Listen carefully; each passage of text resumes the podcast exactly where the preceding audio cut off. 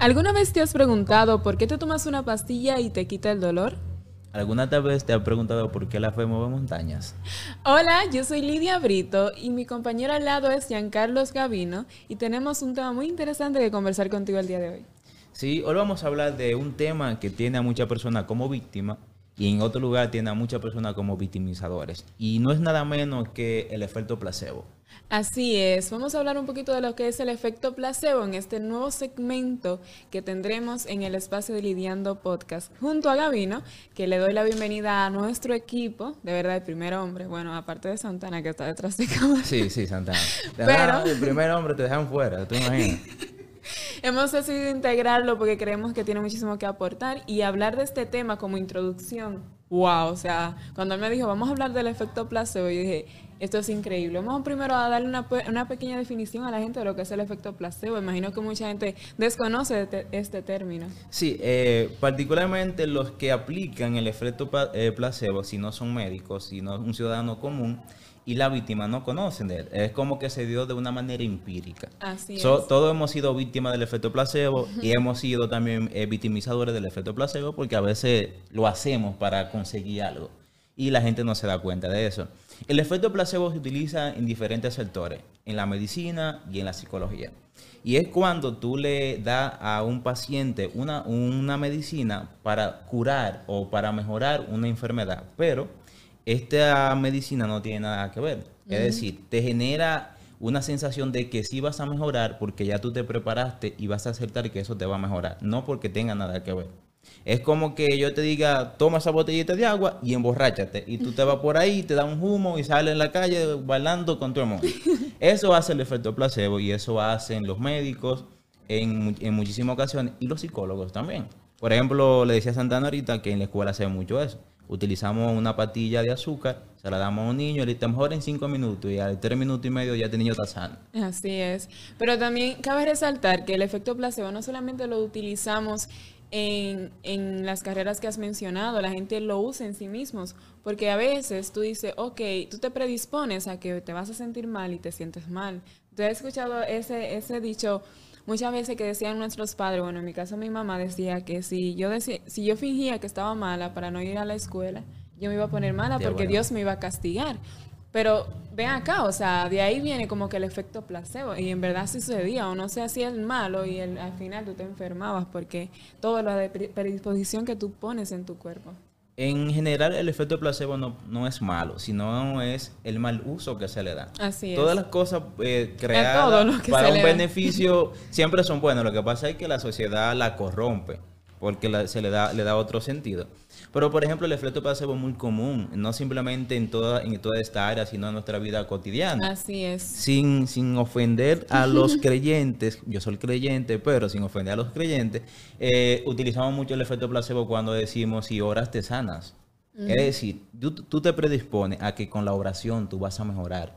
Y hay, hay dos factores ahí, oraste. Pero uh-huh. Lo que te sanó o te mejoró fue, fue tu disposición a personal. Hacerlo, sí. Lo que te sana es como el pensamiento que tienes, porque como hay un dicho que me encanta que dice, si crees, creas. O sea, si tú crees algo, tú lo vas a crear porque tu mente es muy poderosa como para hacer eso realidad. Y este meme que a mucha gente le, le parece muy gracioso de que cómo las pastillas sabe dónde me duele. Sí, eh, eh, se escucha mucho. Un día me preguntaron, Gavino, ¿y cómo la pastilla sabe, ¿Sabe que me duele la cabeza y yo me la veo caer en el estómago? Entonces, eso es predisposición. También influye en un, un sinnúmero de cosas de la ciencia, pero cabe destacar que la sociedad hoy en día eh, vive bajo el efecto placebo. Sí, que era un punto, sí, era el punto que queríamos tocar. La sociedad hoy vive bajo el efecto placebo. Y es que, por ejemplo, hablamos de celulares. Eh, sale el iPhone catorce, uh-huh. el trece. A pesar de que el doce, el trece y el catorce son sean el mismo casi teléfono, los productores de ese teléfono te dicen a ti que tú tienes que necesitar entonces, el catorce. Se usa muchísimo en la publicidad. O sea, estamos predispuestos a que somos de un modo manipulados, sí, porque compramos productos que nos venden, vendiéndonos ciertas cosas que nos van a hacer. Y ahí viene el escepticismo también. O sea, si eres escéptico, las cosas no te funcionan. Pero en verdad es que eres tú quien hace que las cosas funcionen. Es como El mentol. Hablamos del mentol. El mentol lo cura todo. El mentol lo cura todo. Que, que tú te duele la cabeza mentol. ¿Qué es mentol? Y yo no he visto una enfermedad, Gavino, que el mentol no la cure. O sea, todo es mentol. Yo tengo yeah. mi abuela, todo lo que... Si te duele, hago mentol contigo. Entonces, yo creo que la frase de que todo es mentol, había que cambiarla. Que todo que es mentol. Todo es mentol. Porque es, es, es real, es real. Entonces... Con el efecto placebo nos encontramos a diario y es, por, y es con decir que mucho confundimos eh, muchas actividades para llevar a ser feliz uh-huh. porque nos dan un placebo, un placebo al momento instantáneo. instantáneo. Y es decir, por ejemplo, lo podemos encontrar con muchísimas personas que consumen sustancias psicoactivas uh-huh. que se le dan el placebo de sentirse bien por el momento y... Luego de eso, salen a defender esa sustancia que consumen. Y dicen que eso es lo bueno, que eso es lo perfecto, que eso es lo que todo. Sí, pero porque eso... le dan un cierto poder. O sea, es que si yo digo, si yo me voy a beber una botella, como tú dijiste, una botella de agua, y yo digo que me voy a emborrachar con esa botella de agua. Te emborrachas. Yo me voy a emborrachar con la botella de agua porque ya yo me predispuse, ya yo, mi mente, dije, en mi mente dije, yo voy a hacer esto y eso me va a dar este resultado. Entonces, este, este efecto que a mí me encantó, eh, lo utilizo a diario y cuando voy a hablar con alguien se lo, se lo menciono mucho. Ya decir, cuando vean este video van a decir, pero Gavino ya me lo había dicho, el efecto placebo, ese tipo de cosas. Pero es algo que se ha vuelto muy cotidiano. Uh-huh. Y no simplemente que lo, lo vemos en la sociedad, que lo vemos en, en carreras o algún tipo de enfermedad, sino que hay un sinnúmero de gente más que lo utiliza. Por ejemplo, los políticos utilizan lo que es el efecto placebo. Sí. Es decir, a la sociedad le dicen, vamos a darle esto porque esto es lo que ustedes necesitan. Uh-huh. Usted sabiendo que necesita más. Ellos uh-huh. le hacen creer con un discurso bien elaborado que esto es, que esto es lo que necesitan. Todo, el donde quiera. El mercadeo lo usa de una manera... O sea, hay cosas que... A veces tú no has comprado algo, te voy a dejar esta preguntita. A veces no te has comprado algo que tú cuando lo compras, después que lo tienes, dices, ¿y de verdad yo necesitaba esto? O sea, eh. ni siquiera lo vas a usar después, solamente lo compraste porque te lo te dijeron que eso te iba a resolver cierta situación. Y tú entendiste que sí, pero al final tú te quedas como que no tiene sentido. No, y que las personas que, que se han vuelto expertos en manejar este concepto de efecto placebo, saben cómo hacerlo, uh-huh. saben cómo lograr que tú, como consumidor, consumas todo lo que ellos quieren. Es decir, por ejemplo, los restaurantes, que también ejercen mucho lo que es el efecto placebo, te hacen una publicidad por las redes que aunque tú no tengas deseo de ingerir lo que ellos están vendiendo, ya tu cerebro se programa y tú tienes que consumirlo. A pesar de que luego de que tú vayas al lugar, compras lo que ellos te venden, dices, ah, pero ya, eso era todo. Ya. E incluso ni me llené, ni estoy bien, que ya. Sí, pero con eso no queremos decir que sea malo el efecto placebo. No, es que usted aprenda a darle un uso y que aprenda a tomar decisiones, no solamente llevándose de este efecto que va a tener instantáneo y de que hay muchos tipos de negocios ahora que venden, de que te venden una prosperidad, que todo tiene que ver con todo, ¿verdad? Sí.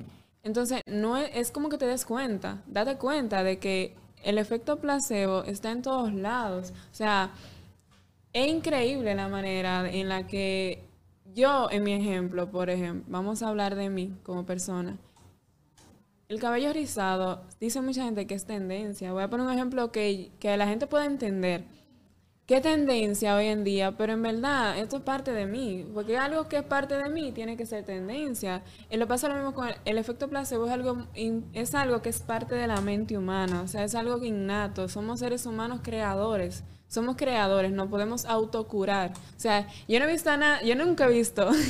yo nunca he visto a una mujer, una madre primeriza con dos niños chiquitos de que enfermándose con mucha facilidad. O sea, dándole gripe a cada rato. Es que rato. No le da tiempo a enfermarse. Que no tiene tiempo no, para estar tiempo pensando. Para Eso, entonces... y, y es tanto así que llegan a programarse a sí mismas diciendo yo no me puedo enfermar porque si yo me enfermo ¿quién va a velar por ese niño? O sea, entonces, esa es la, la parte buena que tiene el efecto placebo, es que a veces te, o tenemos respuesta inmediata de algo que queremos cuando se trata de alguna enfermedad, pero la parte mala es cuando se vuelve común, uh-huh. cuando se vuelve normal. Y todo lo normal que está en la sociedad no quiere decir que sea bueno. Sí. Todo lo que tuve que sea común, que muchas personas estén haciendo, no porque sea bueno. Lo que pasa es que es de fácil acceso. Uh-huh. Entonces, cuando tú tienes eh, ese tipo de respuesta, por cualquier tontería, tú confundes las cosas. Entonces, lleva a que el placebo que yo tengo, lo tenga tú, lo tenga otro tipo de persona. Y a veces perdemos la noción de lo que es real. Así es. Incluso hay un libro buenísimo de un doctor, que él, él es doctor en neurociencia y es una vaina buenísima. que lo recomiendo, se llama El placebo eres tú. Pero él tiene otro libro antes de eso, porque El placebo es la segunda parte de ese libro, que se llama Deja de ser tú. Y es bien interesante, no voy a entrar mucho en este libro, porque lo leí, sí, y me encantó lo del efecto placebo y todo eso. Pero el placebo eres tú, es porque en sí eres tú. Sí, o sea, eres claramente. tú quien, quien dice que esa medicina te va a hacer bien. Incluso en los, cuando una persona se enferma de una, una enfermedad terminal, vamos a hablar de cáncer, lo primero que el médico le dice a ese paciente, vamos a hacer el tratamiento, pero todo depende de ti. Va a depender de ti. Todo va a depender de ti. ¿Por qué? Porque el poder de tu mente que va a ejercer sobre tu cuerpo es muchísimo, quizá más grande que el poder que va a tener ese medicamento que te vas a tomar. Porque mayormente cuando ya... un médico, eh, respetando el labor que hacen los, los médicos. Claro, que es muy importante. Ya una persona cuando es diagnosticada con cáncer o cáncer terminal, que ya no hay cura, se le, se le, se le adjunta esos tipos de medicamentos eh, para que ella automáticamente crea que se va sintiendo bien. Sí. Porque ya el médico sabe que no hay cura y que nada lo, le, le va a retrasar ese proceso. Uh-huh. Pero hay una programación dentro de tu cerebro que es una función tan amplia que te hace saber, te informa a ti, te dice... lo que tú estás ingiriendo te va a mejorar, aunque uh-huh. no tenga que ver con lo que tú, con lo, con lo, con lo que tú tienes. Después estás bebiendo un agua de azúcar. El agua, de, el agua de azúcar que también... te sana muchísimas vainas. O el, el agua de alcanfor, que también quita... el, el dolor, dolor de estómago. Agua con alcanfor para el dolor de estómago. No entiendo de dónde viene, pero... Entonces, el efecto placebo, eh, a mí me encanta eh, escuchar eh, y, a, y aparece, como decía, en la política... Los hombres eh, de, de la calle lo utilizan mucho. Eh, en psicología podríamos decir que es repu eh, respuesta, se, se, llama, se, se llamaría como eh, yo te ofrezco algo y tú me das una respuesta. Uh-huh. Por ejemplo, yo te digo, Lidia, mira, vamos a hacer tal cosa. Y tú me dices, ah, pues yo quiero esto. Entonces yo te doy lo que tú me pediste. Uh-huh. Y cada vez que yo quiero ver, verte a ti, te doy lo que tú me pediste. Uh-huh. En psicología también existe eso y los hombres lo utilizan mucho. Ah, yo quiero estar con esa chica, esa mujer. Yo sé lo que ella quiere, yo se lo voy a dar. Uh-huh. Ella tiene el placebo de sentirse bien porque él la está complaciendo uh-huh. en el momento. Entonces se deja utilizar. Así es. Entonces el efecto placebo puede utilizarse para lo que sea. Así es. También debemos aclarar porque la gente suele confundir muchas veces cosas que uno dice. Es que... con que digamos que hay medicamentos que realmente son un placebo para el cuerpo porque no te hacen nada, no hay ningún cambio a menos que sea me mental, también es claro que hay que aclarar, valga la redundancia, que las medicinas, sí hay medicinas que son para ciertas enfermedades que son para eso, sí. O sea que no, no estamos diciendo que los medicamentos son malos ni nada de eso, solamente estamos diciendo que... parte del cincuenta por ciento de que algo funcione en tu cuerpo es de tu mente. Y estamos hablando específicamente lo que sería el placebo, sí. de lo que te genera, para que ahorita luego nos hagan a decir, no, sí, porque estamos... Lidia anda ahí criticando las medicinas sí, para que hagan té de agua con canela, porque es que es mejor que no. Que después digan que a mis amigos médicos que yo le estoy quitando el trabajo. Sí, porque... Eh... que ya habla, ya yo traje médicos aquí, hablamos sobre que es importante ir al, al médico, porque sí. hay ciertas enfermedades que no la cura el té. No, claro que no. Por ejemplo, yo padezco de lo que es eh, diabe eh, diabetes. Entonces, para yo mejorar mi diabetes, por más que yo me complazca a sí mismo con un placebo, que yo diga, no, yo estoy bien. Si no me pongo mi insulina, yo voy a estar sí, mal, sí. por más que lo diga. Es decir, que hay medicina que sí. Pero existen eh, diferentes cosas que te hacen sentir bien, aún no siendo lo que tú necesitas eh, recibir. Así es. También vamos a, hablemos un poquito de algo que yo sé que a muchos de ustedes le pasa, o bueno, no sé si le ha pasado. Es que hay gente que se encuentra en Gavino una piedrita preciosa, digamos, en un día. Y en ese día le pasó algo bueno. Se lo atribuyen a esta piedra o a una moneda, o sea, lo que sea, un amuleto. Vamos a llamarlo como un amuleto de la suerte. Se lo atribuyen a eso. Eso también es efecto placebo. O sea, tú le estás atribuyendo algo que te pasan cosas buenas por esa cosa que encontraste, pero en realidad era que ese día estabas de suerte. Sí, la, y te la encontraste piedra. la piedra también y se lo atribuiste a la piedra. Sí, o sea. Es muy común. También hay muchas personas que acreditan. Puede ser, puede tener razón, pero va a depender de ti. Eh, yo estoy con fulano o estoy con, con tal X persona y luego de que empecé a estar contigo, todo me empezó a ir bien. Pero realmente te empezó a ir bien porque tú empezaste a ir. Y sí, hiciste un cambio. Entonces, sí, si a veces como que queremos a darle mucho énfasis a cosas que quizás no tienen que ver. Le damos poder. Yo creo que también una manera de como de quitarme esa responsabilidad. Es como que, ok, sí, si algo no sale bien, es culpa de este teléfono. Es Ese teléfono es el culpable de que mi, mi vida sea de mala suerte. Entonces ahí viene el victimismo.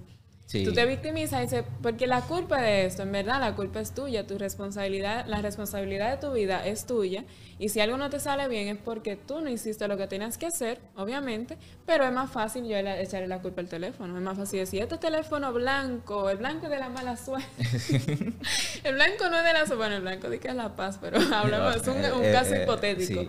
El blanco es de mala suerte y por ese teléfono no me está yendo bien en la vida, es más fácil decir eso que tú responsabilizarte de tu vida. Entonces, claro, yo puedo decir, es mejor decir yo trompecé, yo me caí. Uh-huh. Ay, yo trompecé porque había una, no, no, una piedra no, en el camino. Te caíste, te caíste, no tiene nada que ver, te puedes levantar de nuevo y empezar de cero. Exactamente. Que empezar no está nada mal. Lo que pasa es que nosotros vivimos bajo un efecto placebo desde siempre, desde nuestra creación, no sé hasta cuándo uh-huh. nos va a tocar a vivir. Por ejemplo, los sistemas, eh, vamos a decirlo así, sistema político, sistema educativo, Eh, mantienen una sociedad bajo el efecto placebo. Uh-huh. Es decir, mira, ese es el currículo que yo quiero que se imparta en las escuelas. Eso es lo que yo quiero que tú le des a los niños. ¿Tú sabes por qué eso? Es porque si rompemos esa temática de romper ese, ese paradigma de placebo, vamos a derrocar a los que están arriba. Así pero es. Viene lo de nosotros. Pero culpamos al sistema, pero no intentamos cambiar nosotros no, de afuera.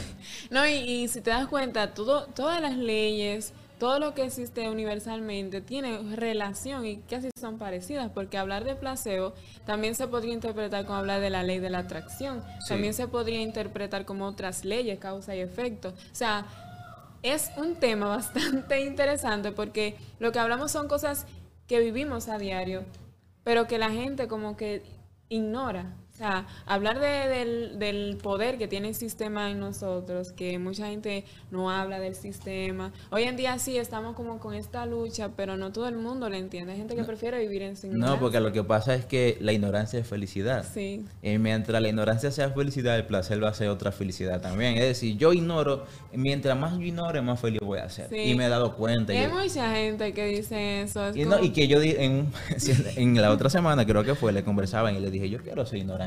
Sí. Quiero ser idiota porque voy a vivir más feliz, no puedo, no tengo que eh, responder a todo, puedo ignorar cualquier uh-huh. cosa. Eh, Vas a estar más tranquilo porque no sabes. Vi un comediante. Porque no saber cómo es que no. Sí, ves. Vi un comediante que decía de que el idiota vive mejor que, que el inteligente, claro, porque el idiota no tiene que justificar nada. Soy idiota y vale ya. Y ya, ya todo no. está resuelto con tu idiotez. entonces, entonces generamos un efecto, generamos o sea, un efecto. Todo lo loco que hay en la calle.